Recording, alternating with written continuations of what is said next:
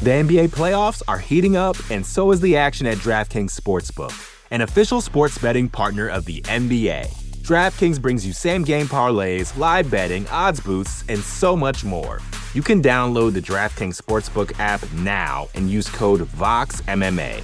That's code VOXMMA for new customers to get 150 in bonus bets when you bet just 5 bucks. Only on DraftKings. The crown is yours. Gambling problem? Call 1 800 Gambler. Or in West Virginia, visit 1 800 Gambler.net. In New York, call 877 8 HOPE NY or text HOPE NY 467 369. In Connecticut, help is available for problem gambling. Call 888 789 7777 or visit ccpg.org. Please play responsibly. On behalf of Boot Hill Casino and Resort in Kansas, 21 and over. Age varies by jurisdiction. Void in Ontario. Bonus bets expire 168 hours after issuance. See dkng.co slash bball for eligibility eligibility and deposit restrictions, terms, and responsible gaming resources. Support for this show comes from Sylvan Learning. When children love learning, they can tackle any challenge life throws at them. Sylvan's Insight Assessment can help you determine if your child is ready for what's ahead. It can also identify gaps in learning and point out areas that could be of concern for your child so they can tackle what's to come. And right now, it's the best price of the year at $29. Go to sylvan29.com to learn more and get your child's assessment for only $29. That's S Y L V A N 29.com. You're listening to the Vox Media Podcast Network.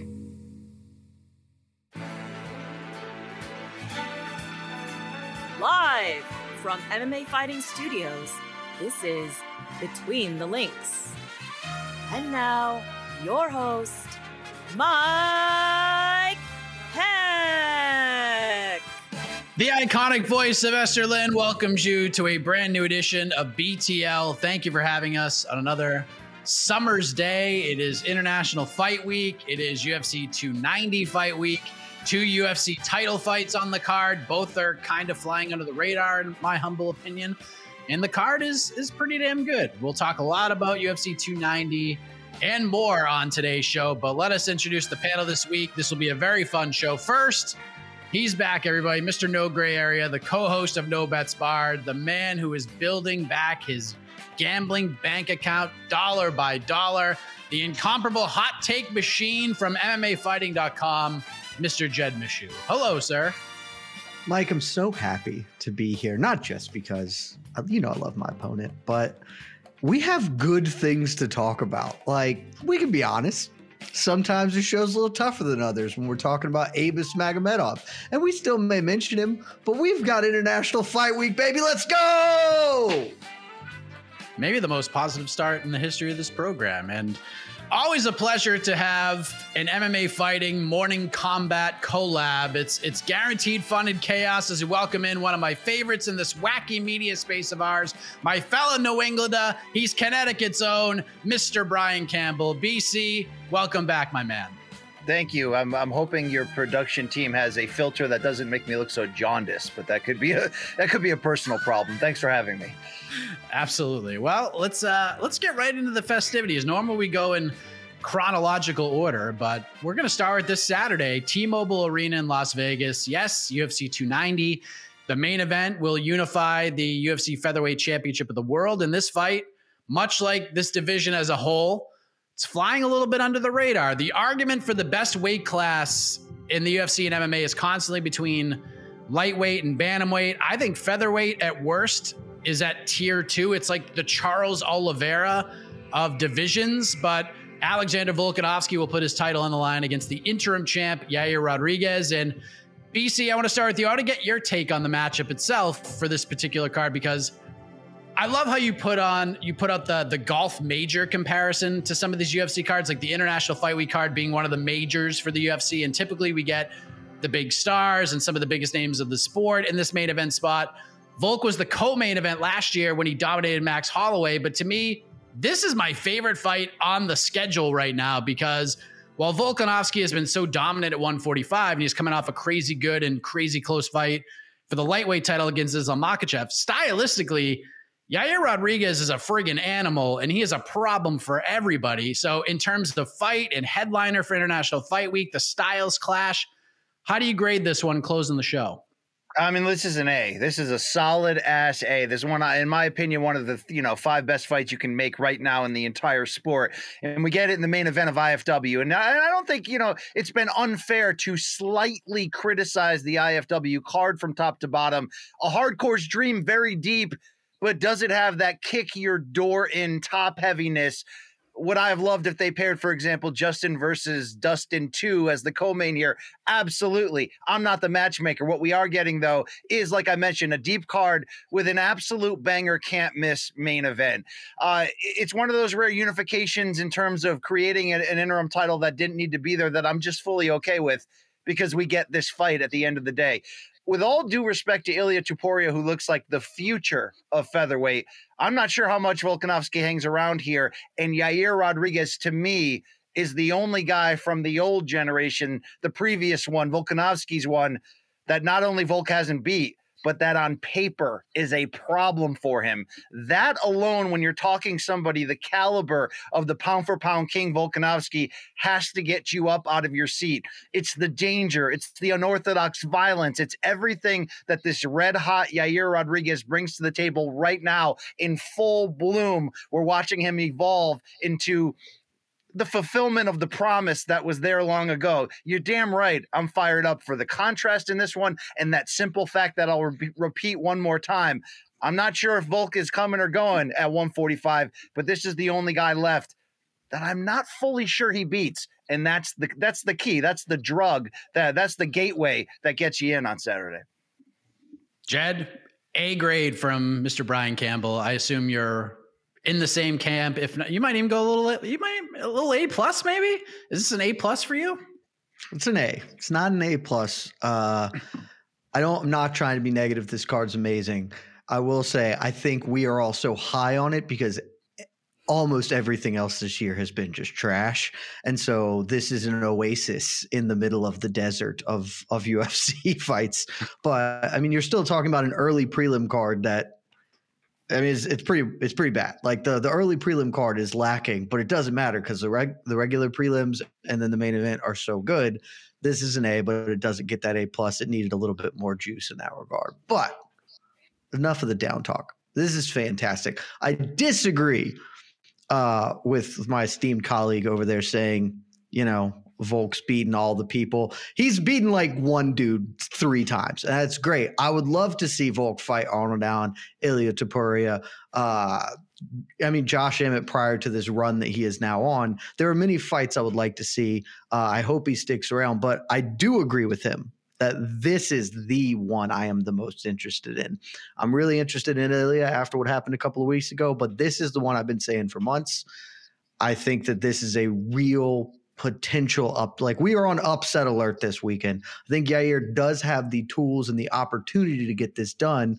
And I'll take it one step further than what he said. You know, called this one of the five best fights that that can be made. I think this is this is either number one or number two of the best fights that can be made right now. I think it's number one. I'm willing to hear arguments that the co-main event this weekend is the best fight that can be made in MMA right now. So I got nothing but good things to say about the, this card. Does he know what this is that we're talking about? The co-main is one of the five. The co-main is probably not even one of the three best fights you can make in that division. Although I really like the fight. What are you talking about? Defend that That's statement, uh, ins- please. That's- I'm sorry, the the champ versus a dude who's beaten him twice, two of the most exciting guys in the whole friggin' sport. Look, I like that division. Supremacy. Like this is an amazing fight. I like that fight. I like this division, Jed. And if I ever need, you know, a uh, a public exposure lawyer south of the Mason Dixon, I'm going after you to re- represent me. But I don't think you can defend that claim choice. that that Moreno Pantoja three, if we're going to call it officially three, is among the handful of best fights you can make. It's a very good fight. It's far below the radar. But do you do you not echo the chamber that's coming at you right now, Jed, and saying that yeah, we can all be like, yeah, this card is deep and it's great and it's so great because everything's been shitty lately. But they are they're watering it down a little too much. This should be the BMF co-main event. This should be something. Jon Jones back against Stipe. didn't IFW used to mean something? Is my is my downtrodden nature not going to be respected around here today? I mean, I I said this on another podcast earlier this week. I think that this has less broad appeal than previous IFWs. You know, and we've gotten Conor McGregor and stuff coming coming for International Fight Week. This is this is pretty tame in that regard for your public appeal, right? Like I have no idea what pay-per-view numbers this is going to sell. It's probably not cracking 5. But for for you, for me, for people who are are in this, this is I mean, this is just as good as it gets. Every fight here, uh, at least the the top, you know, 8 I am super invested in for one reason or another sure we could have a little more star power we could have the bmf belt and that if we had the bmf belt that'd put us to that a plus level like that's what i'm saying that would put us up there but instead we've got one of i think the the two or three best fights that you can make in mma right now is the co-main event and i'm not mad about it not mad about All right. Well, I gave the main event an A. I didn't give the whole card an A. I really like the card, Oh. but Jed, being someone like you who I believe understands the truth, even if your truth is different than most people's, I'll say this. A lot of the things you love about this card are one-sided showcase fights. From oh not the absolute UFC's nonsense fault. not the UFC's fault. Jack Della Maddalena, J- Mr. Bob Dabalina in a showcase fight. Bo Nickal in a showcase if, fight. if that fight was And- still Sean one Brady, that would thing, be great. But I agree with you. of the living legend Robert Whitaker in a showcase fight. So there you go. Uh, With that said, there's some good DDP is going to surprise us all. I'm, I've been saying it. Dricus Du Plessis is about to beat Robert Whitaker, and everyone will be so sad about it, and I will be cackling, laughing the whole time. Well, we're going to talk more about those in, in a matter of moments. But Jed, you've been saying for a minute, and you talked about upset alert, and you said it on last week's show. You kind of teased it a little bit. You're over the line here. You're over the fence. You're picking Yair Rodriguez to defeat Alexander Volkanovski on Saturday. I have not listened to No Bets Barred yet, so I don't know where your money is officially going. But are you still going with Yair to wear the belt at the end of the night? And if so, please show your work. I am. Look, Alexander Volkanovski is one of the greatest fighters in the world. He is one of, I mean, arguably the best fighter we have ever seen. If you're talking about compo- like composition of skills and where he's at in his career, but I'm picking Yair Rodriguez. I will not be surprised if I'm wrong because great fighters win fights. Like that's just what they do. But I have thought for a while that this was a really compelling style matchup uh, because for as as fun and competitive as the Max Holloway trilogy was, I came into that even before the first one thinking that it was a pretty bad matchup for Max, and I think that bore out and that Volkanovski just has too many answers. He has he has too too deep a bag of tricks, and the only way that you are going to beat him is is a, flash of something immediate, right? Like you are not Max for all his many great attributes. He is not a one hitter quitter. He is going to get you out of there with a trident damage, and it's really hard to pile that up on Volkanovski in, in such a way that that it's going to be substantive towards the fight. Arguably did in the second. I didn't think so, but you know that's where you get to. The way you're going to win is you're going to have one moment of violence, and I thought Brian Ortega was a really compelling kind of test for him in that regard because Brian Ortega, I've said many times, I'm not sure he's actually good at fighting, but he's very great at winning fights. And for a moment, for a brief moment, he almost beat Volk with one just kind of snap of incredible offense. And you're getting something different, but similar in that regard from a Yair. I think the length maybe won't.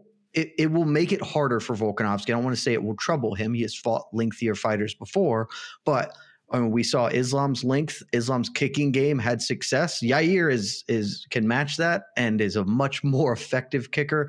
The body work, I think, will be a huge weapon for him here. Uh, The question is if Yair can keep this standing. I think he's got a great chance to win. It's how often, how repeatably can Volk get takedowns is probably going to dictate this. But I think Yair is just going to make him suffer at every minute because win, lose, or draw against Yair Rodriguez, you're going to be wearing it at the end of the night. And with Volk, all about to be 35, it's really old for anything less than welterweight. 35 is very, very old.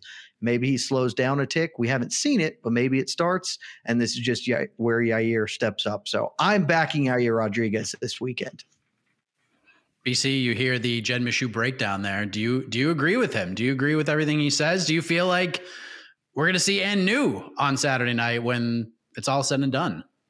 I don't at the end of the day. I do echo the romanticism of what we both established up front is Yair's super dangerous, peak of his powers. He's finally put it all together. And let's not forget in Yair's very close loss to Max Holloway, which by the way is going to be a rematch if he does pull this upset, and I'm here for it. Uh, Max had to go through hell in round one to get all that on him and endure it. I think the difference is Volkanovski doesn't stand there and endure it for anybody, right? And I think the best thing Jed, Jed said about the potential future of this fight is Volkanovski doubling down on that wrestling. What's the best way to slow down, tire out, and limit the potential strength of what Yair does? It's not just the the wizard like foot movement and patterns and mid fight adjustments, which has become the calling card for Volkanovski the reason why Volkanovski is truly superhuman in my mind and somebody who has been a little bit slow along the process in wanting to fully anoint him is exactly what he showed against Islam Makhachev. He moved up in weight went right after the key dominant skill of a strong dominant champion. And regardless of whoever you thought won that fight it's a moral victory for the performance of Volkanovski because he neutralized the wrestling of Makhachev can he now lean into that newly added rounded out elite skill and slow down Yair, it's very possible. But even if he does it on the feet, if anybody can surgically break apart, slow down, and diminish what Yair does great, look, it's Volkanovski. I'm finally done having any form of doubt remaining. If he hadn't shown us what Jed mentioned, the incredible backbone from the Ortega fight, I may still hold more doubt. The problem is, under duress, nobody uh, has shown that he's more poised and able to swim the, the rough waters and turn it back around in his favor. Uh, I think this is the final fight of the featherweight run of Volkanovski. And I think he's not only going to win it and once again prove to us that he's the best fighter in the world. I think there's a stronger debate than anyone else is willing to juggle along with me oh, in all no. of my white belt takes. Don't you fucking say it. That Volkanovski has shown us, and really the flag on top would be a victory over Yair, that he's the greatest featherweight of all time. And I can even take that further and tell you that he's knocking on the door of the top 10 fighters of all time. So I don't say this as a CKB homeboy. That's Luke Thomas's job to, to blow that trumpet all day. Okay. I'm saying this as I've seen enough of doubting this guy with my own eyes and giving upset minded challengers more of a chance than they deserve and I've seen him slam the door on all of us. And to close in postscript, you mentioned all those great things Ortega does well. Even when Ortega fails, he still wins. I think you saw that pick six he threw to Paul, uh, to uh, Paulo uh, Costa there with, uh, with uh, yeah, okay, end of that conversation. Jed, you laughed really hard at one point. You held back laughter at other points, and then he said the thing that I knew was going to rile you up. So please respond. He was just trying everything he just said. He, he know he knows his audience. He's just trying to poke the bear right now. That's all he's trying to do. And won't fall. I laughed because I have become known as the world's greatest Alexander Volkanovski hater. I don't think I'm a hater. He just annoys me. Uh, and that only was recently. I was pulling very hard for this man early in his career. Uh, the hagiography that has happened surrounding the the Islam Makhachev fight. I'm not here to say that that wasn't an incredible performance. It was. He absolutely lost. He didn't neutralize the wrestling. He gave up back control for like eight full minutes of the fight and lost as a result of it. Like he just fought really well because he's a damn good fighter. My own, the only thing I'm going to dignify with the response about him being the greatest featherweight of all time, which is obviously insane, is I will say this BC, if you want to have that position, you can have that position. It is categorically insane to say in one sentence, if he beats Yair Rodriguez, he's the greatest featherweight and he's knocking on the door of the top 10 greatest fighters of all time. Jose Aldo is already firmly in the top five, if not the top three. So if he's going to be the best featherweight of all time, you got to put Volk in the top five or the top three. Like that's just where we're at, man. So pick one or the other. I'm not going to let you have both because it would be insane for you to come out of this being like greatest featherweight ever, top 13 fighter. Like no, just All right, no. Here, here's the difference. Here, a couple differences in the things you're saying. I don't have any disrespect for the King of Hio. I love him. Not a top five all time fighter because why? There's only five spots. That's the reason. I can make arguments for everybody from Cormier to Couture my to, first day to BJ MMA. to all of these people that have done big things, and you want to say at the end of the day, man, they're top five all time. The problem is there's only five spots, right? And to me, I'm not getting past Jon Jones, GSP, Fedor, Demetrious Johnson, uh, Anderson Silva. Okay, so that's just first and foremost right there. Number two, I get the romanticism of what Aldo did. In fact, the WEC run is is incomparable to, to anybody in their primes and the finishes. But let's look at the whole volume. Does he have more title defenses than what Alexander Volkanovski will have if he defends defends here for the fifth time? Yes. But there's a great equalizer in debating greatness in my eyes. Don't you say the dumbest shit I've ever heard. oh my well, god. Well, give me a, give me a chance to say that shit before you can litigate it. Here's what I'm going to tell you.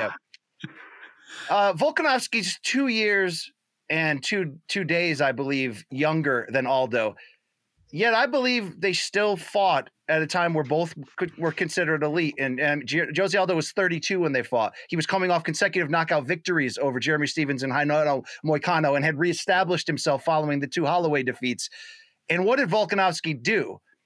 He completely neutralized and broke down Aldo to the point that Jose was almost complacent with defeat and was willing to go to those scorecards in almost a no mas like way of like, I can't figure this guy out. I'm not going to go guns blazing like I did against Holloway. Here, you have the victory.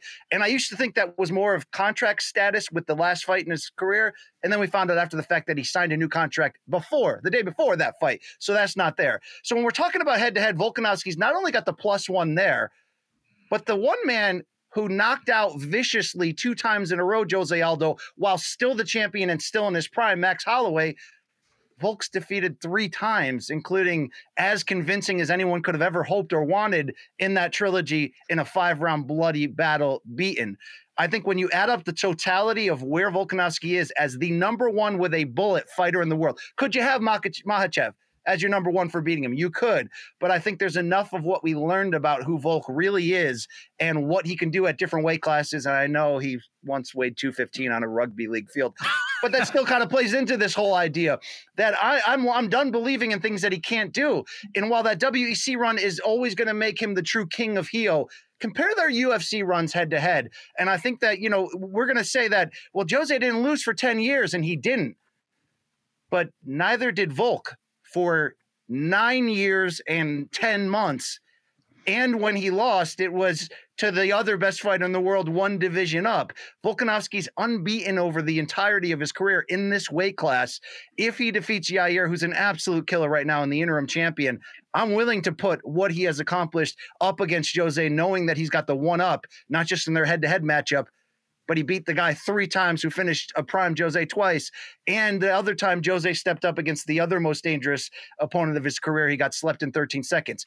This is not me to drag on the guy, but if you're going to go head to head, it's about time we do wake up to what Volkanovski has accomplished and where he's headed if this continues.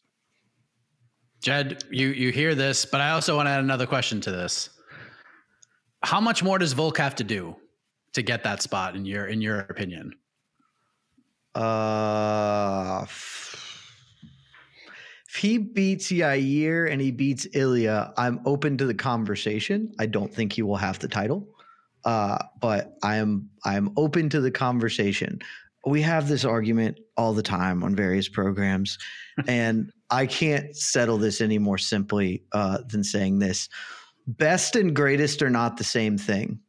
I am I, I will I will acknowledge or I will stipulate too Alexander Volkanovski being a better fighter than Jose Aldo because that's how time works. Things that were older are not as good as things that are newer. They improve over time. That's just how the entirety of sport has has progressed. And though BC wants to make this hey, they're both in there, they're both fighting at the same time. Like they are very clearly of different generations of fighters. Alexander Volkanovski was not building the featherweight and sub lightweight divisions. You know, it, he just what it, it's just not the same. And so I'm happy to stipulate.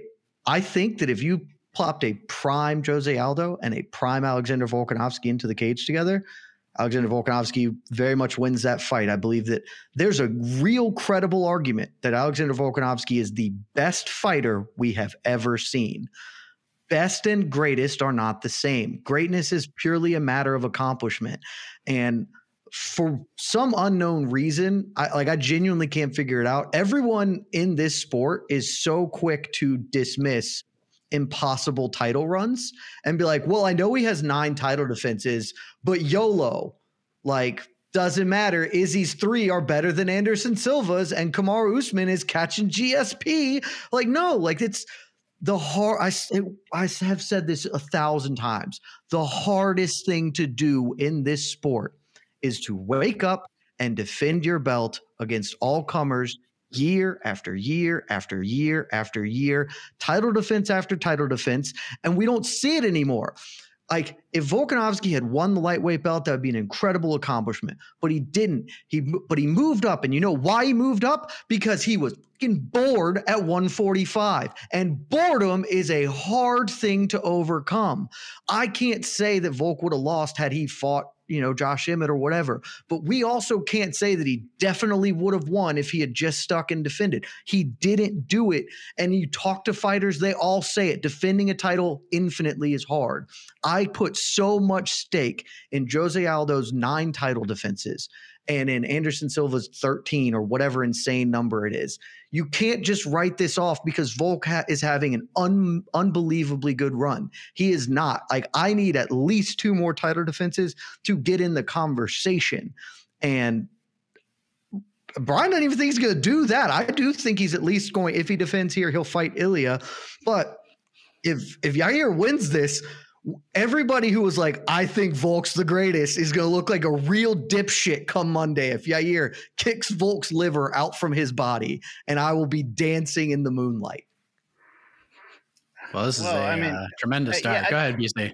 I mean, if you're going to admit that Volk is a better fighter than the two of them, we have yes. footage of them facing off against each other in their prime still. I know I know not the peak of Jose I would strongly argue that that was, was, not his prime. He was 32, but guess what? He then moved down to a more difficult weight class and got a title shot. Deserved? No. He lost a split decision to Moraes, and I thought that was the right score. But my point ultimately is this: that's still Jose at 32. Volk's 34 now. You're telling me us all that he's the better fighter than the two of them. We have footage of it, and it wasn't even close.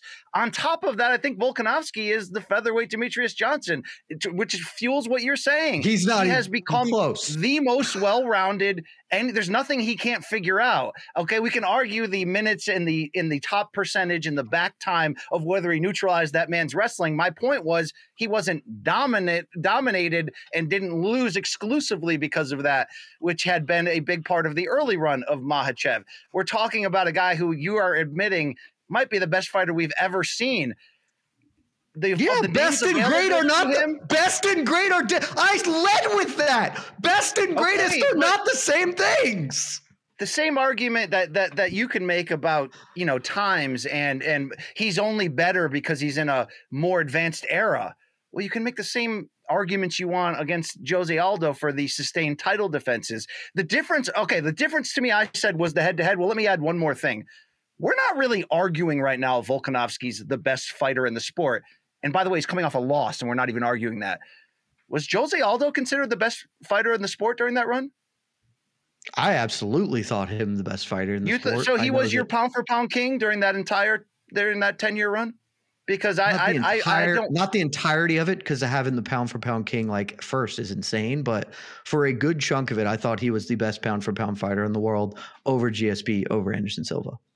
Okay, I know well, that not many people shared that opinion. That time too. And I remember him being two and three and considered one of the best fighters in the world. You know, I also remember those days that Dana was beating over our head that the Baron was really the pound for pound king. My point is, Volk's number one with a bullet right now, and he's coming off a loss. He's the best fighter in the sport. He's on his way to becoming one of the best all time. I do think there's a uh, th- there's a head to head there in which he has won on a couple different levels. He's not going to reach that title defense number. No, he's not going to reach that. So if that's your bar to keep the King of Hio there, who I also love and respect and is an absolute badass, then that's fine. Okay, there's been a lot of bars in your life. full glasses, law exams. Uh, you've been barred from from a lot of establishments. Uh, but So I'll say this at the, at the end of the day, um, I, I can't believe I'm defending this guy this strongly. But what are you missing, Jed? What what else would he have to do? Okay, I mean, you know, like He needs two title defenses, and we can start talking about it. I still don't Okay. think it's there, but we'd start talking about I it. I mean, look at the killers he's defended against. Look at I mean, Max Holloway three times. That's my big, like straight up, it's my biggest issue. UFC One, I forced it. He didn't want I- that. he didn't want that. I mean, yeah, that's a whole separate. Let me let me argue this point first. I just want to say you keep saying number one with the bullet. Islam Makhachev is the MMAfighting.com pound for pound number one fighter in the world. Let's just all be very clear about that. The only rankings that matter. Uh, second, seen those rankings. yeah, they're the only ones that matter. You should check them out, BC. They're real good. It's on a great website too, man. Just uh, a great website. Uh, look, like we. One of my biggest issues is that I I don't like people beating the same dude repeatedly. And it's that is yes, Max Max Holloway is an unbelievable fighter. We all know that Styles makes like makes fights. We all know this and to me it is easier to beat one dude repeatedly even if that dude is damn good, which Max is, than it is to just fight the next dude. And you say that he didn't want it. And in that specific instance, I agree. But Volk could have fought other people. And I've said this forever. And people come at me like this is an insane take. Volk has chosen to have the stance of, well, I need somebody to stand up and show me something. And the long history of long reigning champions, they don't ask for that really. Sometimes they'll be like, it'd be cool, but mostly they're just like, hey, who's the next dude up? I'll fight that guy. I want to fight in June. I'm going to fight that dude because I haven't fought him yet. And protect against all comers, baby. And Volk has been very specific in not doing that. And that is incredibly frustrating because we could have had him fight Arnold Allen already. He Arnold Allen did not have to fight Max Holloway. If Volk stood up and said, Arnold, I choose you. I mean, that fight's happening. If he gets Arnold Allen unders, if he beats Yair and he beats, you know, uh, Topuria, and maybe he also chose to fight Josh Good Emmett Lord, and he gets a rematch. It's great, but it's just not how he's chosen to go about it. And I'm going to ding him for it because demanding that your title defenses be only against the greatest people of all time is like, that's just not how it works in history. Sometimes you just got to fight the number five dude because you're the champion of the division and you fought everybody else, man. And we haven't Yeah, is your worst argument. This is your worst argument of all time. It's official. You're arguing that he didn't fight the number five guy, but instead he fought the guy who finished Prime Jose Aldo twice. He fought that guy right Three after that series times! three times. How many times do I have to beat the shit out of my neighbor for it to be clear that I'm better than him at fist fighting? Against- it's just how many times do you have to zombie, convince all of the viewers to vote for you for us to know what's going to happen? BC, I guarantee you, you are going to win this one today, and it is not going to be because of the content of our arguments. But this matchup is set in stone. I, we don't need to do it. We're here for the content, baby. And it's the same thing. Those fights were content fillers. They did not establish new things for me. I know Volk will beat Max if they fought 50 more times. He's going to beat him 45 of them. That's just Here's how it goes. Since today is July 6th, and that's a key number in here, I'm going to cause an insurrection after Volk defeats and stops Yair. I'm going to walk up your front steps and smear Pelosi shit over your desk, okay? Because that's what this take is. What are we doing here? He beat Holloway three times. Nobody beats Max Holloway. Come on. Oh man! All right, we got to move on. I could do this for another hour, but we're not going to. Uh, let's move on to the rest of this card. The point for round one, MMAfighting.com, Brian. Check it out. It's a great website. point for round one goes to.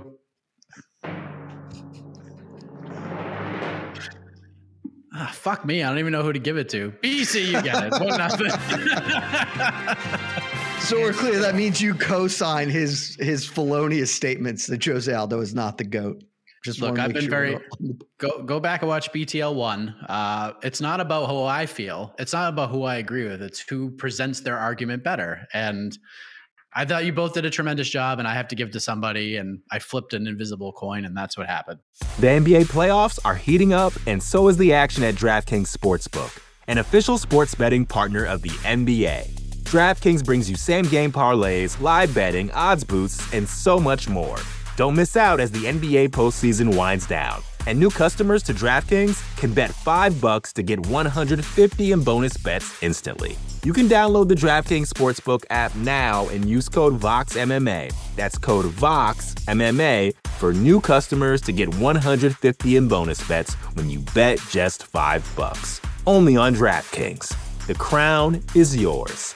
Gambling problem? Call 1 800 Gambler. Or in West Virginia, visit 1 800 Gambler.net. In New York, call 877 8 HOPE NY or text HOPE NY 467 369. In Connecticut, help is available for problem gambling. Call 888 789 7777 or visit ccpg.org. Please play responsibly. On behalf of Boot Hill Casino and Resort in Kansas, 21 and over. Age varies by jurisdiction. Void in Ontario. Bonus bets expire 168 hours after issuance. See dkng.co slash bball for eligibility eligibility and deposit restrictions, terms, and responsible gaming resources. Support for this show comes from Sylvan Learning.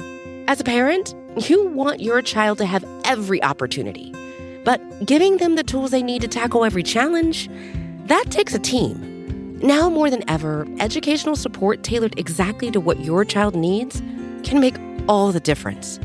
That's why parents have trusted Sylvan Learning for 45 years as the ultimate teammate in their child's educational journey, instilling in them a love for learning and a passion for reaching the next level.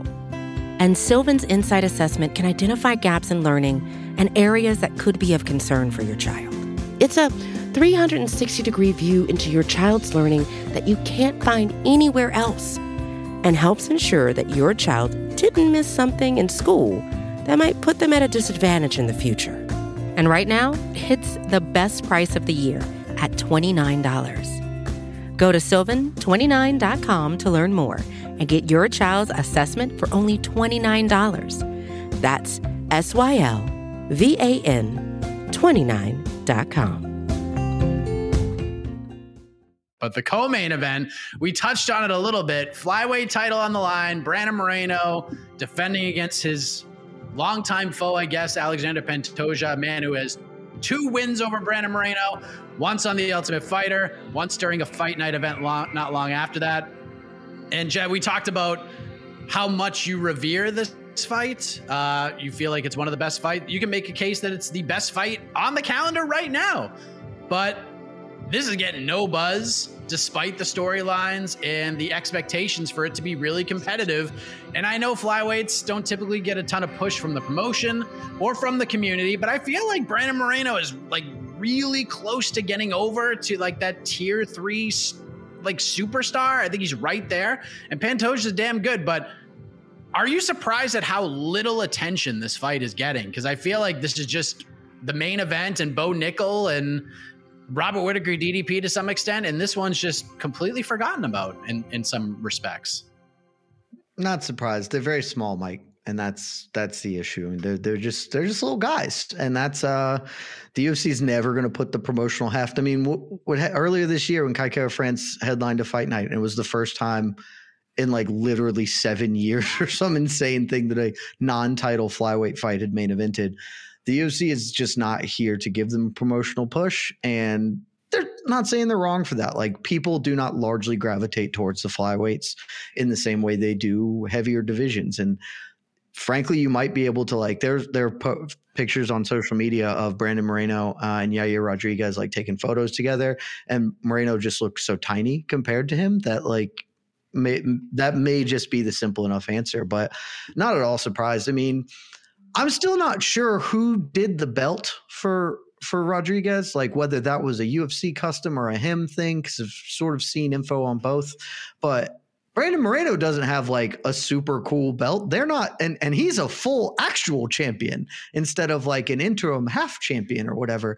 They this is just the the sweetener to the main event, and it's a shame promotionally that that's the case because I don't know if Moreno's close to getting over. I know that he is super charismatic. I think he has the opportunity to get there, but the UFC doesn't haven't invested in him in the same way that they really were pushing Deiveson Figueiredo when he was going to be the new crown champion. Is look at this guy, this guy, all he does is finish people. Brandon Moreno has finished everybody he's fought since Formiga. Like everybody over the last four years, unless he's, I mean, he's lost some to to Figgy, but he's also he's stopping everybody else. So uh, this is look, I think I think the stakes and everything involved in in the main event are tremendous, and probably it's better than this fight. But I think there's an argument that this is the best fight of of the year thus far, and I'm really excited. I'm excited to see how different Brandon Moreno looks from the previous two iterations between these two. Uh, Alejandro Pantoja, man, if if you haven't been paying attention, he has been on a freaking war path lately. So I mean, we're talking about two dudes who are nothing but excitement, nothing but bonus winning machines, and they are about to fight for the championship of the world in what is guaranteed to be a banger. Like, sign me up for it is all all I can say on this one. Like, I I could not be more excited about this co-main event. BC, we have we have the history between these guys in the octagon. Brandon Moreno puts Deiveson Figueiredo behind him for good in January, beats him in Brazil, and Pantoja didn't even let him get his friggin' shoes on, didn't even let him get in the shower before he got in his face and was like, "Oh, let's go next." And Brandon Moreno just kind of shunned him off. But your thoughts on the buzz, or I guess the lack thereof, for this co-main event between Brandon Moreno and Pantoja? Yeah, I don't want to say anything negative because this fight is very good, flying very high under the radar, very low, excuse me. And I think also Pantoja's chances as a slight betting underdog, people just aren't even talking about it. That's the problem. They're not talking about any element of it and the history, the fact that he's got two wins, one by submission stoppage, one by dominant decision, and two 30 26 scorecards. Uh, I'm very surprised by that. Yes, Moreno has improved a ton since their last meeting in 2018, but so has Pantoja riding this three fight win streak, two by stoppage against elite names in the former title challenger Perez and the future title challenger and Raw Dog Royval. I do, though, have to push back. This is not this is a very good fight. I love this division. Shout out to Mick Maynard. I, have criticized UFC matchmaking when it's soft, of course, like anyone else, but he has really saved this division. It's banger after banger, but this is not one of the best fights uh, on the calendar year. It's a very good fight, uh, it, but I think the whole under the radar thing goes into it's two sided one, I'm not pitching a conspiracy theory, but the promotion is angled toward Moreno, the Mexican rising champion, who's also a broadcaster and is pairs nicely with the interim Mexican champion in Yair. And we're doing this in Las Vegas, and we're coming back for free in September, Mexican Independence Day weekend, and Grasso's going to defend her title. And by the way, I love that strategy but it it it seems to suit the UFC more if they're going to tell this story to tell the story of Mexican MMA pride rather than hey, not only does Brazil not have an active champion in the UFC for the moment after this dominant run, but there there's a good chance they might have one based on the prior history coming out of here. The other half of that is I don't think the UFC promotes pay-per-views at all anymore. I think this has been a very a very interesting calendar year in a lot of ways for UFC PR and the bottom line and the record-breaking financial years. But they have cert- they have obviously figured out how to bring down the price they spend on promotion. They know the the the minimum amount that they're getting for putting a pay-per-view on ESPN Plus, and I think ultimately what you're seeing with the raised ticket prices, you can get your grandma's name on the octagon if you want for a hefty sum.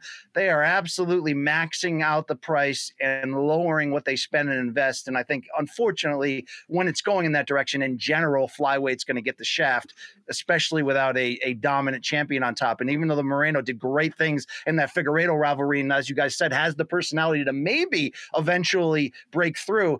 I think the parity in this division post DJ and Cejudo um, has been great for hardcore fans. You see Jed getting so fired up about this fight, but certainly has not been good for the overall you know star power oomph factor and reputation of the division because it really feels like anybody can win the title on any given night and uh, you know, you package that in there, and you know, Pantoja is going to be your new champion on Saturday. And I think that this is one of the more underrated, under the radar runs to get to that point. I love Moreno; he's great, but I don't think there's a you know very great fighter in this division. I think there's a lot of very good to great guys who just any given night, that's what can happen. Let me add on BC, to what BC it, said there. Oh, go ahead for go just ahead, a moment. Uh, because it's not just they don't want to spend money to promote BC. If you go to UFC's Twitter, uh, their pinned tweet, the first thing that stays right at the top is a power slap promotion. It yes. is International Fight Week, and they are promoting the power slap that will happen on the 7th. So they just don't care anymore, is actually the answer. In any respect, money, time, effort, no cares at all. That's just where we live. It's true. BC, as far as the rest of the card goes. And I feel like the easy answer is Robert Whitaker DDP, but we could have some fun with this. What burning question do you have for Saturday outside of the major storylines? Like what has your eye? What are you looking forward to get getting the answer to the most? Look, even with my comment about the one-sided nature of a lot of these matchups, I mean, look, I'm going to be fired up to see everybody from Whitaker to Bo Nickal to Jack Della Maddalena take that next step forward. Unfortunate with the uh, opponent change. But I got a little worry here about our guy Dan Hooker, who's just taking on so many tough challenges in a row in short succession. He's willing to, you know, stay in the U.S. during COVID and and say hi to his family through a fence. He's willing to change weight classes, take on tough opponents at last minute. He's willing to get these gladiator tattoos all over his body. Hey, shout out to that. Unfortunately, my guy Kevin Lee did the same thing. We saw what happened. But Hooker's got a live finisher in front of him, and Jalen Turner, who, you know, don't don't be fooled by that close decision loss to Gamrot. He finished the five uh, opponents right before that that he faced on this escalation to this point point. Hooker's at this precarious spot where even though he's coming off the stoppage win over Puelles and it was a reviving one, taking a lot of damage, seems to have to take a lot of damage to compete and win in these fights. And I just feel unfortunate in an era, right? And he came up during the prime of that great lightweight run. But every great era has to have people that lose to the best too. And he's kind of become the Michael Johnson of this weight class here. And my fear is that he's walking into another buzz, you know buzz saw here in Jalen Turner, and and more people are going to use Dan Hooker's name to get get ahead. And it's hard because there's a guy who gives all, is such a hard worker, such constantly trying to get better, trains with great fighters. But just can't get over that hump. So I'm watching closely sort of his status here. I'm hoping, you know, the fan in me hoping he can score a win here, but hoping he can do so without carrying that reputation in the wrong direction of what recent history has been. Jed, what's yours? What's your storyline? Which what, what what question do you want answered that is not being talked about really right now? Guys, I go ahead. Go ahead. Just have at it. There's only one answer. Like, I don't have any questions about Dan Hooker. Dan Hooker's about to get thrashed. like, okay, uh, I'm gonna be cool. I love Jalen Turner, but uh, the only question is, what does nose job DDP look like? This man can breathe now, Mike. Do you understand the limitations he's been competing with? He couldn't breathe. That's why his mouth is agape immediately and he's heaving. There's no oxygen intake. He has now gotten that fixed. Robert Whitaker doesn't know what he's in for, baby. He has no idea what's about to happen. This is like in the Fast and the Furious when you put the NOS into the engine and it just explodes. This man can get O2 straight into the lungs. He is going to light the world on fire on Saturday. DDP is about to cement himself a title challenge, and none of y'all see it coming. But I believe in nose job DDP. I love it. I love it. Just some fun fights on this card. I, Yazmin Jauregui, Denise Gomez are just gonna beat the shit out of each other. That's gonna be super fun. Serious? Uh, don't sleep on like, Josiah. What's that? he's serious about this DDP thing. Like I'm waiting for the WCW oh, punchline. Oh, I'm waiting for the, you know, I'm waiting for a lot of weird things to break out. Just here. wait, just wait. BC nose job DDP mythical fighter. You know, there was a point in the late '90s where music tastes change, and suddenly we were supposed to pass off as legitimate rock. Things like Kid Rock and Limp Bizkit and and good lord Staind? I mean you know you talk about this is a stain to this division's hierarchy at the moment. It's the ufc's lust for the idea of the the real african champion in this future race war we have planned of adesanya against du plessis the problem is he's going to face a living legend in robert whitaker who has no holes in his game and nose job aside that defense from ddp ain't getting fixed overnight. Uh, I, I don't understand. I, I just don't get you, Jed. Okay. It's a three like round fight. To- if this was a five rounder, sure. Whitaker's talented and better and can do all the things. yeah. But in a five rounder, I need DDP to just be a chaos engine for 10 minutes and then survive for five. He has to beat this thing, just go freaking pedal down, mash at him. And I think he can pull it off. I'm believing in DDP. Yeah. Yeah. Weekend. He could he could pull it off against the guy who went 10 rounds with prime Yoel Romero and was the last guy standing. Like, you know, the guy who had to like pause the next three years of his career after deal with the physicality that he endured there. He's got no chance here. You know, but Luke Thomas asked me on this other great show that's out there in MMA, you know, what chances are you giving him? I'm not, Jed. I'm not giving him those chances. They're not there. Look, I don't like We can reconvene next week We can This is a waste of reconvene next week when I am correct. Hey, no, this hey, is a waste of DDP's time. He should be fighting for the belt. This should be him versus Izzy. This is an insane matchup, and I'm manifesting the reality I want to live in, BC. I want that title fight. I'm going to get that title fight by putting it out into the universe, and the universe will reward me because I'm a good person. Well, I can't wait for DDP to co-main PFL Africa with Francis one day, so we can see that finally happen. But I'll tell you this though, um, I can't wait. Even though I love, I love the man, I can't wait for Izzy to move up to 205 full time because there's a future here at middleweight that involves the old guard Robert Whitaker and the new rising guard, which is Hamza Chimaev and Bo Nickal. So uh, let's see this. Let's see the future play out now. I'm ready for it. Oh, you're you're, Ikram going to be up there. There's a, there's a whole bunch of fun. Da- fun Lest we forget about Abus, okay? Don't just write off Abus. Well, I, I'm, I'm glad you One out loss, and you guys are ready to burn him to the ground. I see how it is. Well, let's talk about the middleweight division. Let's talk about that fight in particular. In round three, the point for round two goes to. You may call him insane. You may call him crazy, but he's ours. Jed Meshew, it's one to one. I just want everyone to be prepared for how insufferable I'm going to be if DDP pulls this off next week. I think we may need to have you on the watch. miserable. I think you might have to be on the watch party for two fights on Saturday, but we'll work we'll work that out logistically. Let's go to this past weekend. Yes, the aforementioned UFC Vegas 76, the card that we're going to be watching over and over again for the next 10 years.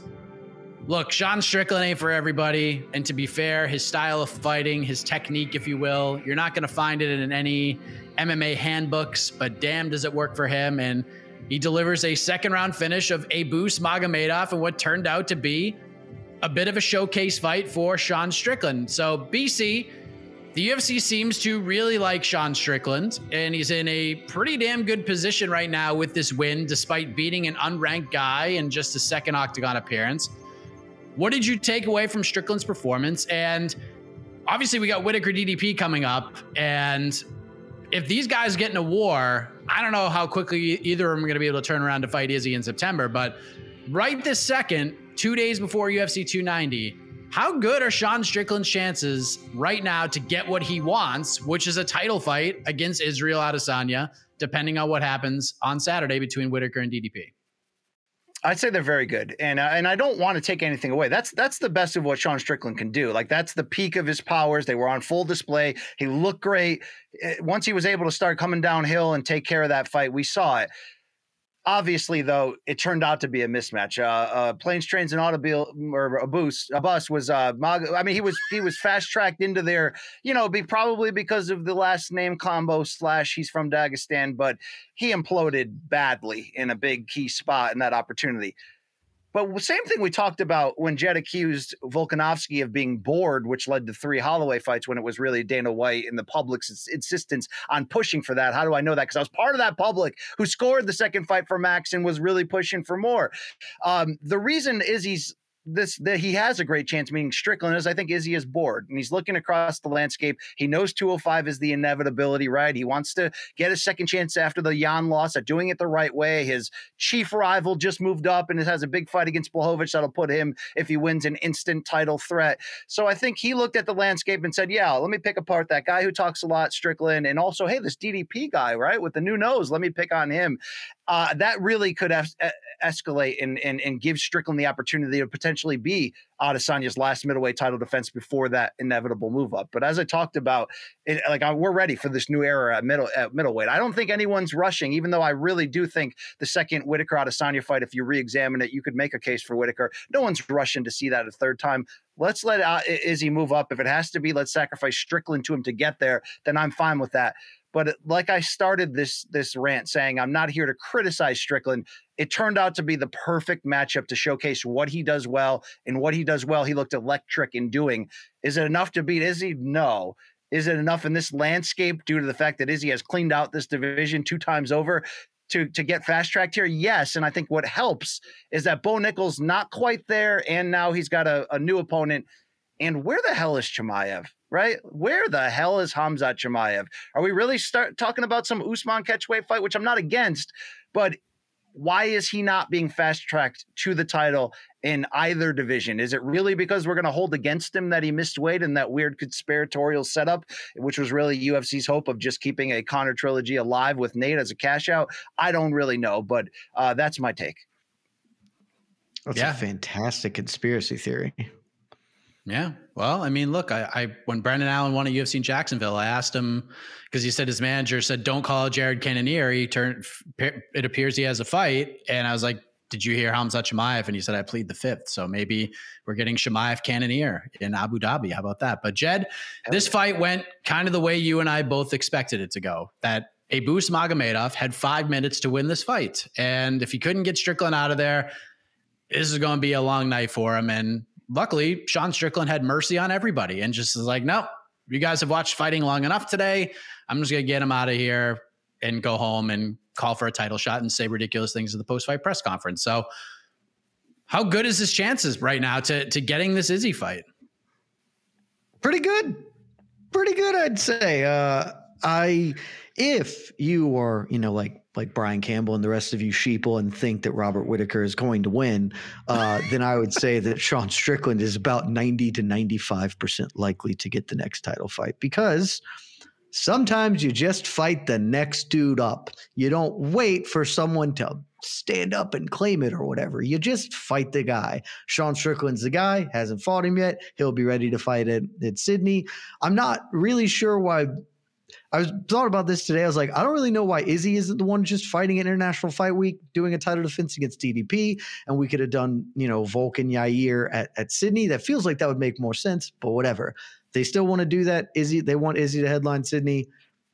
Sean Strickland is clearly the guy because there's nobody else unless they sneak Hamzat in there or whatever. So if you think Rob's getting it done, then I'd say it's very likely Sean Strickland is somehow going to have earned a title shot with a win over Abus Magomedov.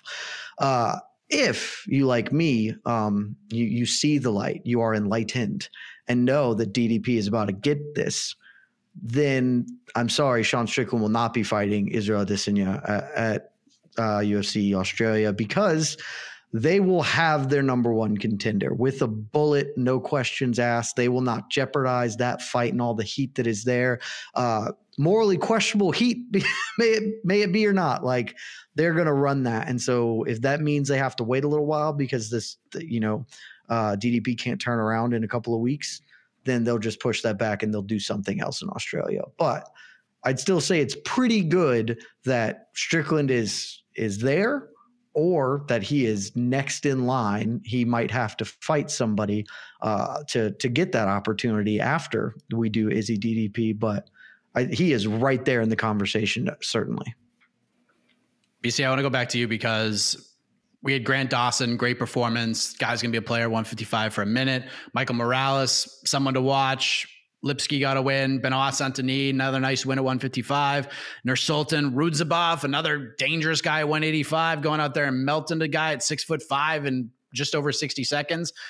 But the second biggest thing that happened on this card, uh, Rinat Fakhretdinov gets the nasty finish in his win over Kevin Lee. But a lot of people are left wondering, and a lot of people going into this card, to, especially me, I was like, look, the main event is the main event, but the most interesting thing on this card is what Kevin Lee is going to look like in this fight. Two yes. years back, fresh off the Diego fight, how is he going to look? And it did not go very well. And since then, we haven't heard anything from Dana White. We haven't heard anything from the UFC. We haven't even heard anything from Kevin Lee. No post loss, social media post, nothing like that. One of the big mysteries in the sport remains a mystery, BC. So after this loss and it not going very well, what happens now to Kevin Lee, one of the more talented guys that we have ever seen step into the octagon, but just never was able to put it together? I mean, the best case scenario for him at age 30 is that they give him one more fight and he gets, you know, a, a softer match to try to just save his career. In in the performance against Rinat there doesn't even justify that. Look, this is heartbreaking for me. It, it's rare, right? You're not supposed to have have a dog in the race, or as a journalist, you know, go all in on a guy and be about that guy. But we are humans. These are entertainment programs. It happens, right? Jed loves this DDP guy. I mean, it's it's wild. I ain't gonna play Sun City. I'll tell you that much, Jed. But I'll tell you this though. Uh, ultimately, wait, wait, who are we talking about again? Oh, Kevin Lee. It breaks my heart to have to do this again, which is to break down the specifics of how he fell apart and how finally I, I, might finally be fully ready to say without any asterisks without any setups without whatever that it's over. I mean i just set it up and said you know hey maybe one more but sometimes you get a nine lives guy. Adrian broner was like that for me in boxing where it's like no matter zab judah was like that for me in boxing where no matter what happens to them win or lose missteps outside the ring get, give him another chance. If he comes in with his best you're going to find out what happens there wasn't anything there. You know, there was there was knee braces or knee knee wraps on both knees. The movement was compromised. Once he got cl- hit clean, his body just exploded and he went down. And then he got you know the Machida Jon Jones treatment and got left falling on his face after a sub. It's about as disastrous a scenario as you could have had. And he was already kind of doubling down based on the specifics of what UFC gave him, fighting on the prelims of an already weak card against an unknown guy who looks like he might be a hammer. I mean, he was going uphill already. Uh, there's some deeper extra parts to his story and his comeback. When I interviewed him last week, he basically said the only reason he ever got cut from the UFC was politics. We saw behind the scenes that he had to change managers and go to Ali to get back in the UFC after being with Markel. And we saw what happens when you're with that guy. So there's some of that that I think got in the way, but you know, Bill Parcells said it best, and, and I hate that phrase, but it's true. You you are what your record says you are, and his record has become shit, and his performance here Uh, you know, again, outside of just, well, he's 30 years old and we just re signed him, let's give him one more. Outside of that, it's regional scene or bare knuckle or anything else that's super sad because whatever Kevin Lee had for guys like me and Luke Thomas to just get so attached and say, no, no, forget that. There's a future champion right there. The skills are there, and they, and they were. The complete package was never there, and and it's it's too late now. And this is sad. This makes me sad. I love that guy. It makes me sad. All right. It makes me really sad. I knew a lot of people with tattoos on the back of their head growing up, and they were all crazy. I don't know what that has to do with Kevin Lee, but uh, uh, it, this this really it goes this way sometimes. Injuries, bad decisions, it goes this way. There's been some bad things that have led to here.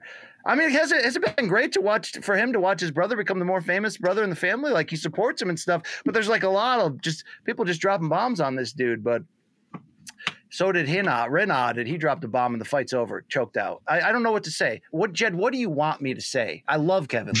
It's over. It's over, dude. I love. I love I, the man. I didn't ask the question, BC. I don't want I mean, you to say anything. Staph in one staff infection away from being the interim champion on his chest.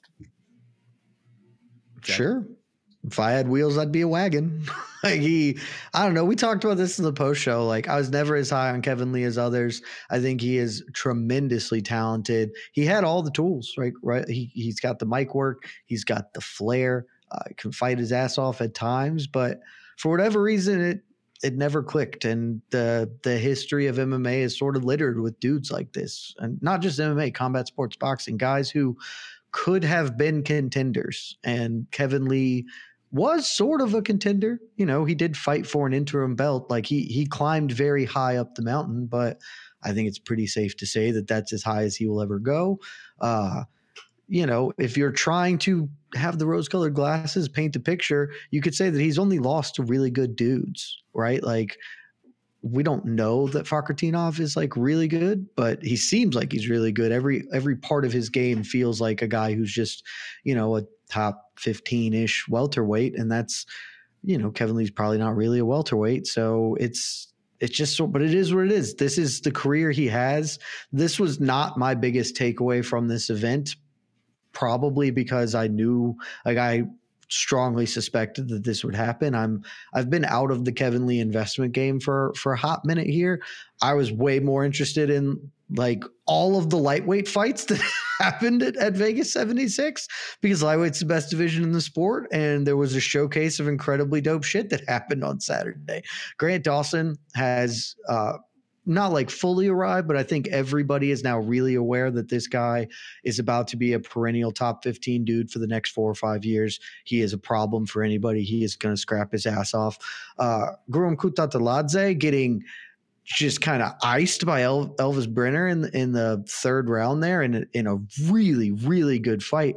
Elves Brener is like the most discount version of Charles Oliveira, but it turns out discount Charles Oliveira is still super dangerous and an incredibly fun guy to watch compete. Uh, I mean, and then Benoit Saint Denis. I mean, Ismael Bonfim had a ton of heat coming into this, uh, one of the best KOs of the year, and Benoit Saint Denis, everybody sort of overlooked him despite him being undefeated at lightweight, being a good prospect and young in his own right. And he, know, I won't say he ran over Bonfim, but he had the run of play in that fight pretty, pretty comfortably. So I thought that of all the things I'm taking away from from that event, it's not Kevin Lee has continued to let down the this the diehards and stalwarts behind him. It's man, lightweight just continues to deliver the best dudes and the best fights, and it is so impossibly deep. And I love watching this division compete. There you go. That's UFC Vegas 76. We're moving on. Point for round three goes to.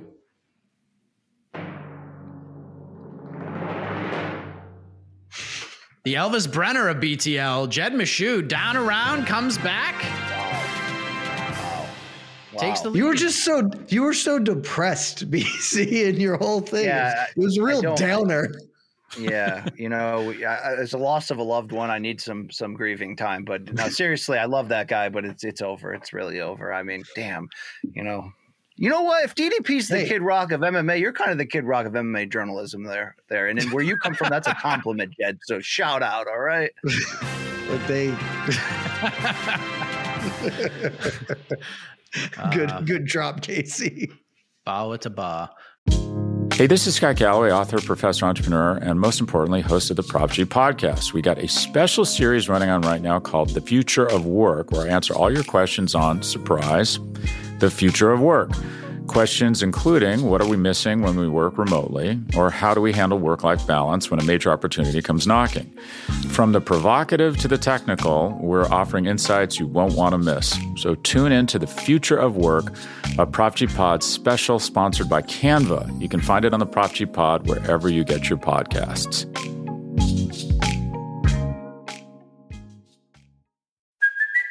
It's Kaley Cuoco for Priceline. Ready to go to your happy place for a happy price? Well, why didn't you say so? Just download the Priceline app right now and save up to 60% on hotels. So, whether it's Cousin Kevin's Kazoo concert in Kansas City, go Kevin, or Becky's Bachelorette Bash in Bermuda, you never have to miss a trip ever again. So, download the Priceline app today. Your savings are waiting.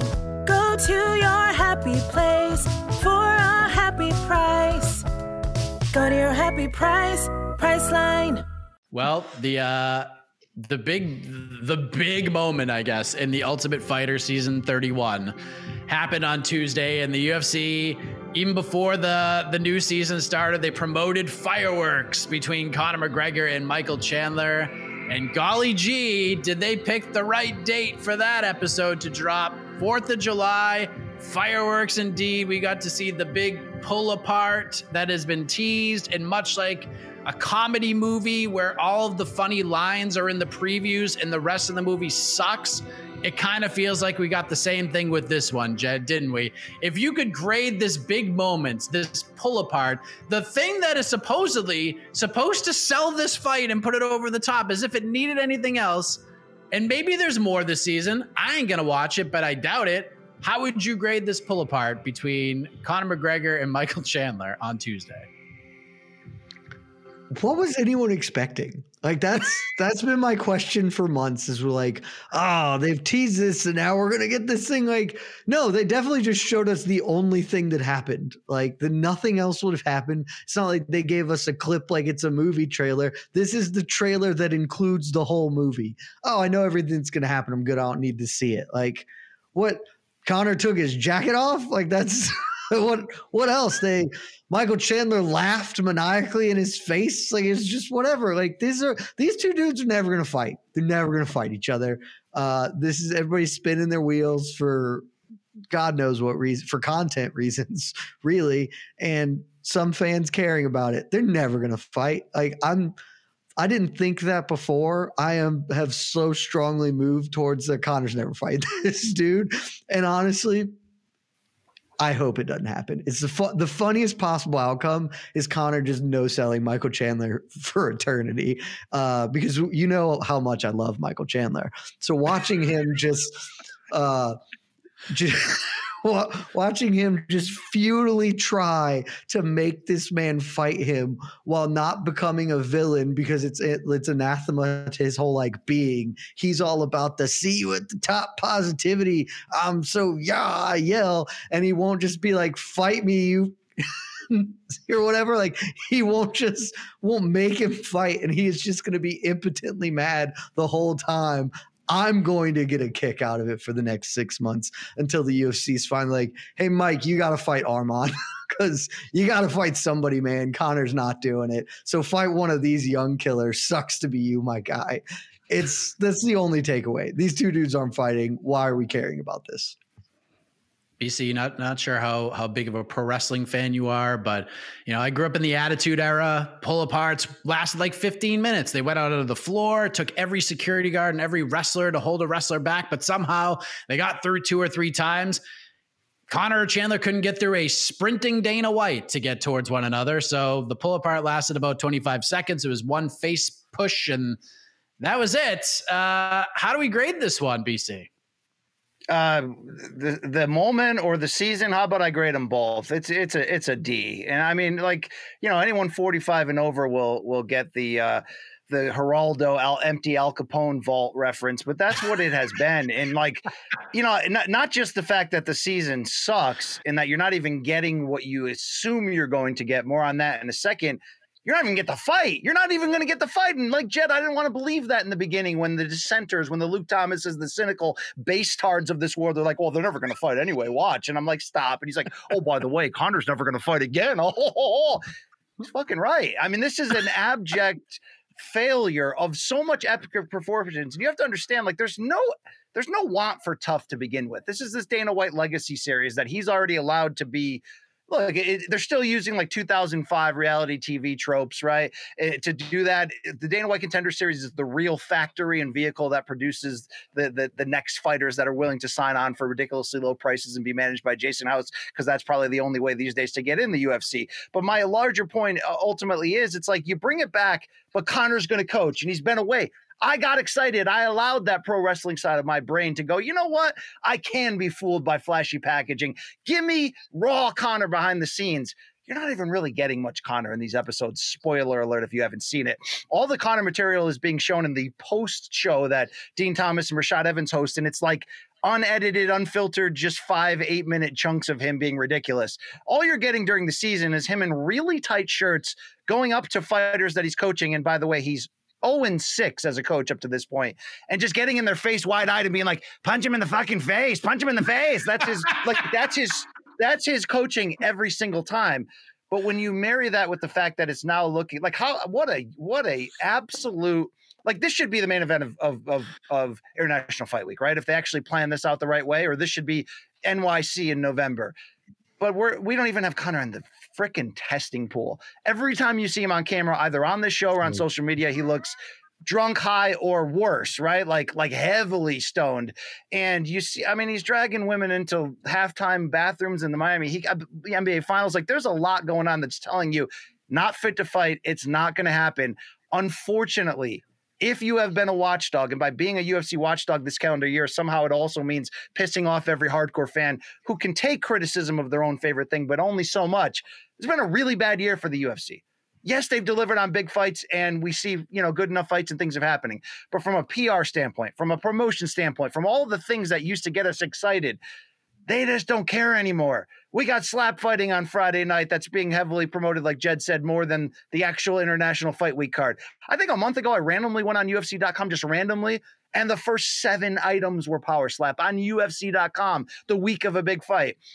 And they are using all these dollars in, in space to promote a season of an outdated show of a fight that's not going to happen at all. And the more we see of Conor in this season and in general, even if it did happen next March when he finally gets through the obligatory six months Brock Lesnar rule, let's break the USADA rules because we have a star coming back. you know he's going to get knocked out. That's where he's at right now. This this sucks. It's it's kind of where UFC is at this year, like not focusing on the things that really matter, just kind of like raising prices, bringing down how much they spend, and just sitting back and you know and making videos about the media. Well, the media is actually right this time, right now. What the hell's going on in the UFC this year? Who's watching the storefront? This season to me is just the most forward facing representation of like who the frick is driving the wheel right now. You just came off your financially greatest year, like by far ever, and we're still dealing with fighter pay, fights that aren't happening, and the fact that you're using all of your social channels to promote like dirt bike racing because apparently the Zuffas bought that too. Thanks, guys. Thanks, Ari. Appreciate it here. Why am I upset? Because I'm the boxing guy. All right. This is the best boxing year ever in a long time. Maybe it coincides with the UFC. I don't know. But all the things I hate about my sport and how it went down, it's starting to happen to your sport too. Okay. So let me be the hated guy. Jed can be that too. We'll get together in the South. We'll go to a Kid Rock concert. We'll take our shirts off. It'll be fantastic. Burnt Chrysler will be there with us. We'll all just be living it up. But we won't be getting the fights we deserve, and you're not getting what you deserve at this International Fight Week. Spoiler alert. Sorry. I love all the names on the card too. They're all like minus 600 favorites. So, okay. That's all I got. That's all I got for you. I'll see you at the boxing this weekend. Thank you. All right. Yeah, I mean, we ain't getting it. We can't follow that up.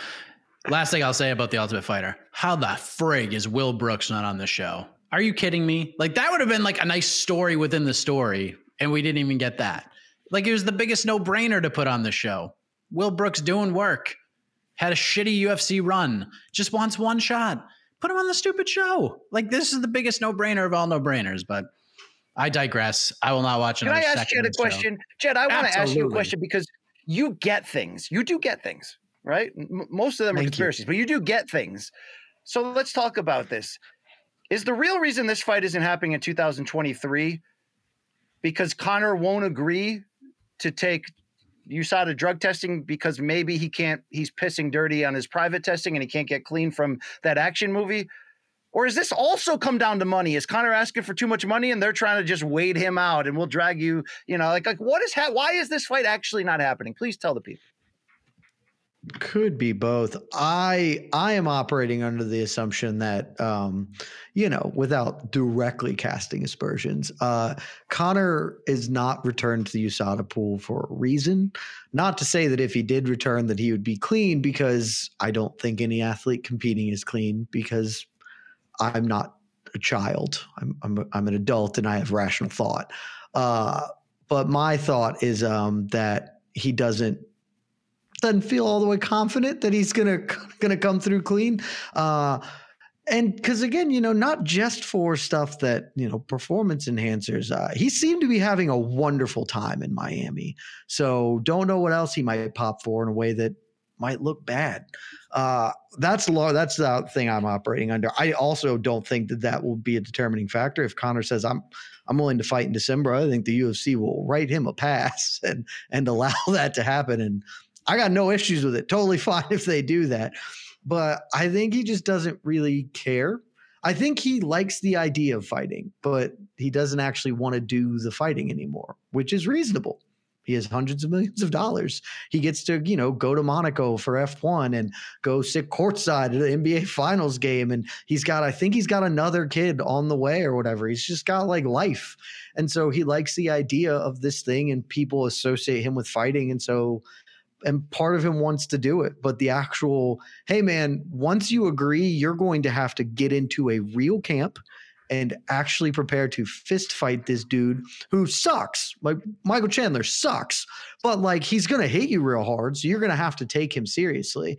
I don't think he's really w- willing to do that, particularly if Michael Chandler's not giving him something. Like if Michael Chandler was a fun foible, it would happen. Like if this was Khabib and he like had an actual like deep in his bones resentment for Khabib's existence, Conor would be like, all right, let's do it. He clearly doesn't actually dislike Michael Chandler. I don't think he thinks about Michael Chandler. Like he respects Nate Diaz. You could tell that in their build up to their fights.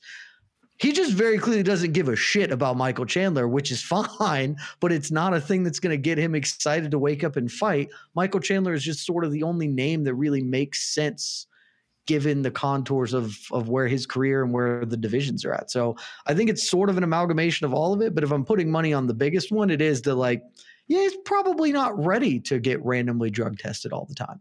I, I'd say, where's the responsibility of the promotion? You ran out this reality show. This reality show is supposed to set up the next big fight. And your response is, well, you know, when guys make a lot of money and they're sleeping in silk sheets, uh, that's all we get is L, L, L. I miss the UFC that used to compete against other MMA organizations, against other live sports and entertainment, against themselves to try to get bigger TV deals when it opens up. This is the new UFC that's just lowering all the the spending while they continue to take the minimum that they get from ESPN Plus, and they're just happy with it. What if this was the, the days of old, three years ago, five years ago? Wouldn't Dana be mounting some type of public pressure against Conor? Wouldn't they be trying to publicly talk bad about? I mean, wouldn't they be doing something? Teasing a Chandler fight against you know somebody else. I mean, it's they're they just like they don't care. So if they don't care, why does anybody care? Are you telling me, Brian Campbell? Are you sitting there and you're telling me that the UFC is bad at fight promotion? Because I don't know. I don't know about that. This is just an unexplained. Do it, you know? Because because you know what the big fear is at the end of the day, Jed, is that what they're really doing is paying off the WWE buy. That's what they're really doing. That's what really Endeavor is doing. Hey, I just bought WWE well, for nine they're billion. still paying off We're the gonna, UFC buy. yeah, so. yeah. So record breaking. They're paying off a lot of buys. yeah. Hey, you want to know? You want to know who's really good at promotion? Conor McGregor, because the dude just got paid a floppity jillion dollars to appear on a reality show where he gets to market his liquor and beer for free. He got paid to market that stuff and put all that stuff all over the place. That's all he cares. Like Conor doesn't care about Michael Chandler at this point. He's making a whole bunch of money because his products are all over ESPN and he got paid to have them there. It's wonderful we, for him. I want to rope this back into the original prompt so we can end this. Uh, the, here's how you know he doesn't care about Michael Chandler the push was aside from being the most contrived and stupid thing ever like it all of it sounded just fake. Like ah michael chandler's yelling whatever five in a row or keep winning or whatever dumb stupid michael chandler thing he is.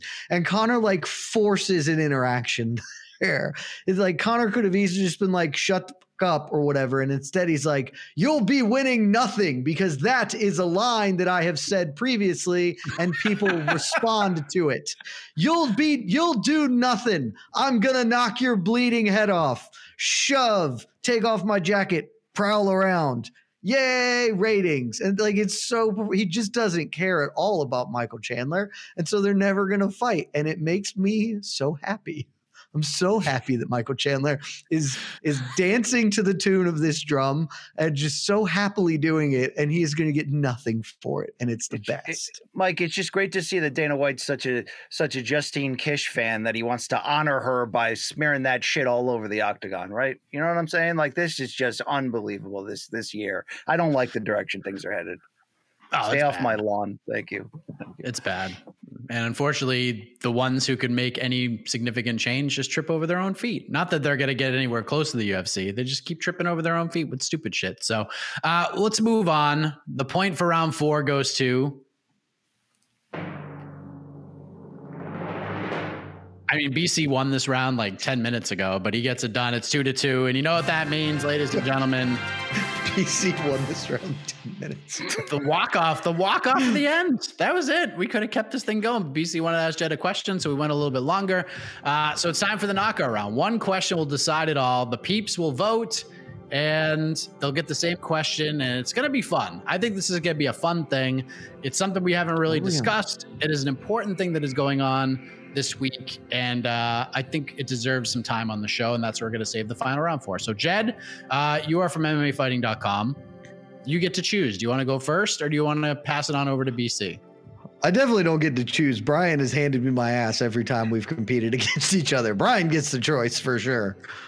Okay. What do you want to do, BC? I want to go first. Let's go. Okay.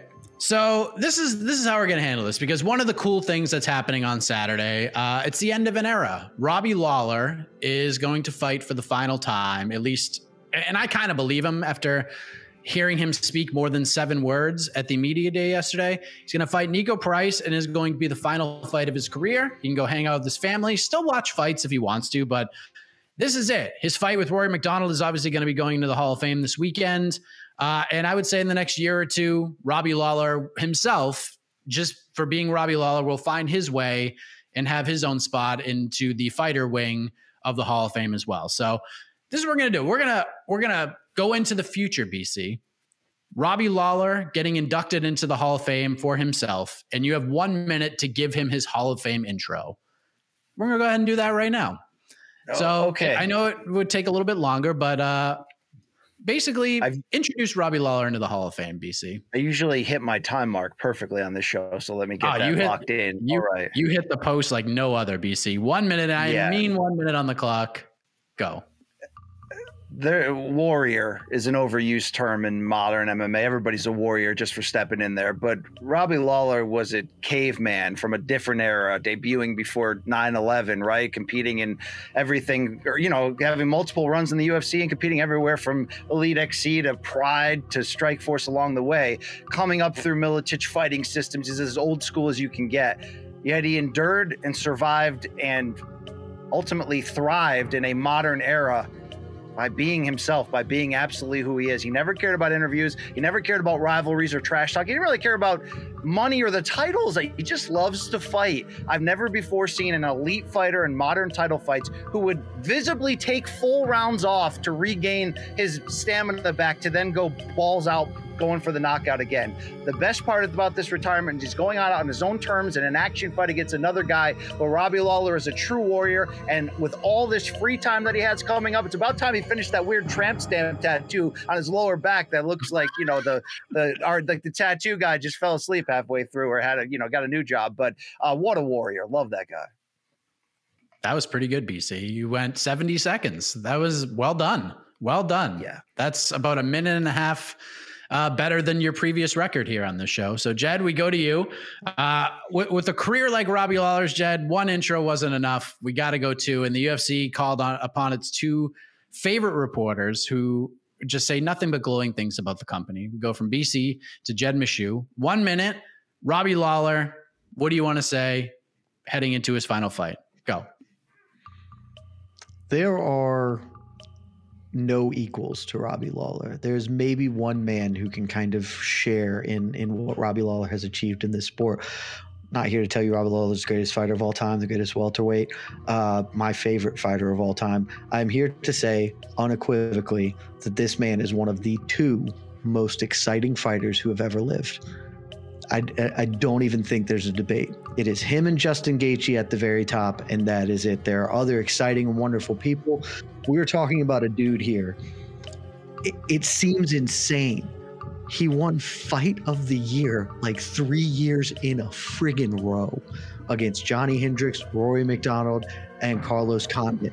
That's not that doesn't ha- that may never happen again that a man was fight of the year three times in a row his fight with carlos condit remains for my money the greatest fight that we have ever seen in combat sports certainly in mma i love him forever and happy trails robbie lawler Wow, legit hit the post right on the last little drum was the final word. Well done. i'm a professional mike I mean, come on. Uh, the MacDonald fight was better. It's going into the damn Hall of Fame. Can we wake up on that debate between the Condit and Rory rematch in terms of the best Robbie Lawler fight? One thing I, I'm okay if I lose this. Why? Because Jed nailed the best part of it.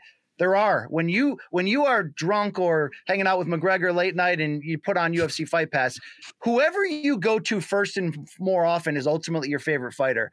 It's Justin Gaethje and Robbie Lawler who I go to more often all the damn time. So Jed, you nailed that right there. Thank you. Thank you. and I forgive you for the Roy McDonald. You're a boxing guy, and like many of the you know TUF era fans, you don't understand uh, the good fights versus the the scene fights. And Roy McDonald's great fight, top ten fight ever.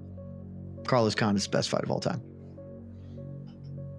All right. Well, get your votes in, people. Maybe you could be on Team Rory MacDonald with BC. You could be on Team Carlos Condit with Jed Meshew. I will also add in. in Charles Oliveira is very quickly climbing the ranks of most exciting fighters of all time too. That dude is he's not at the top two, which I think are are separate, but another couple of years like he's been doing, and that man's gonna be right there as the third as the third leg of that particular tripod. Yep. It's a great point right there. Uh, we'll waste a little time. Heck of a morning tomorrow, 10 a.m. Eastern on the Twitter spaces. Talk about 290. We can talk about whatever the hell you want. We'll have a preview show 3 p.m. Eastern. What, Jed? Does, does, What? does Threads have spaces? Is Heck of a Morning going to start happening on the Threads spaces? Uh, God, I hope so. God, I hope so. I wanted. I, I, hope Zuck fights Elon Musk and just puts the boots to him for what Elon has done to Twitter. Stupid ass. Uh, so we'll have a preview show. Dude, can they fight for Twitter slash Threads? Can they put each of them put it up? I would I start that. immediately caring about this fight if they wagered their social media platforms on it. I love that idea. See, that's fight promotion right there. Uh, and then Saturday, obviously, is the big event. We'll have People's pre-fight show right before the main card starts. We'll have the watch party at 9:45 p.m. Eastern. Jed will be there during the main card. We might have him for two fights. Not really sure. New York Rick will join us for the main event. Post-fight show Sunday. On to the next one. AK and I will match make. We're gonna do it live, and we're gonna do it super early in the morning because I got no choice because I have to get out of New York uh, at a decent time. So, Casey, come on in, my friend. You don't have that look of, oh my God, the votes are so close. It's 1%. Hold on, hold on. More minutes. Let's get a couple more votes in. It's what could it be? Do we do we have uh were there just two options to vote for, or did you put yourself op- as an option this time? No, no, no, no. I, I, feel like GSP before the Hendricks decision right now. Like I know I probably didn't win, but then they'll give it to me and I'll get to celebrate. You know? wow, the shade at GSP. Wow. And I'll just retire. Yeah, go ahead. Go ahead. Sorry. well Your winner today with 63% of the votes is.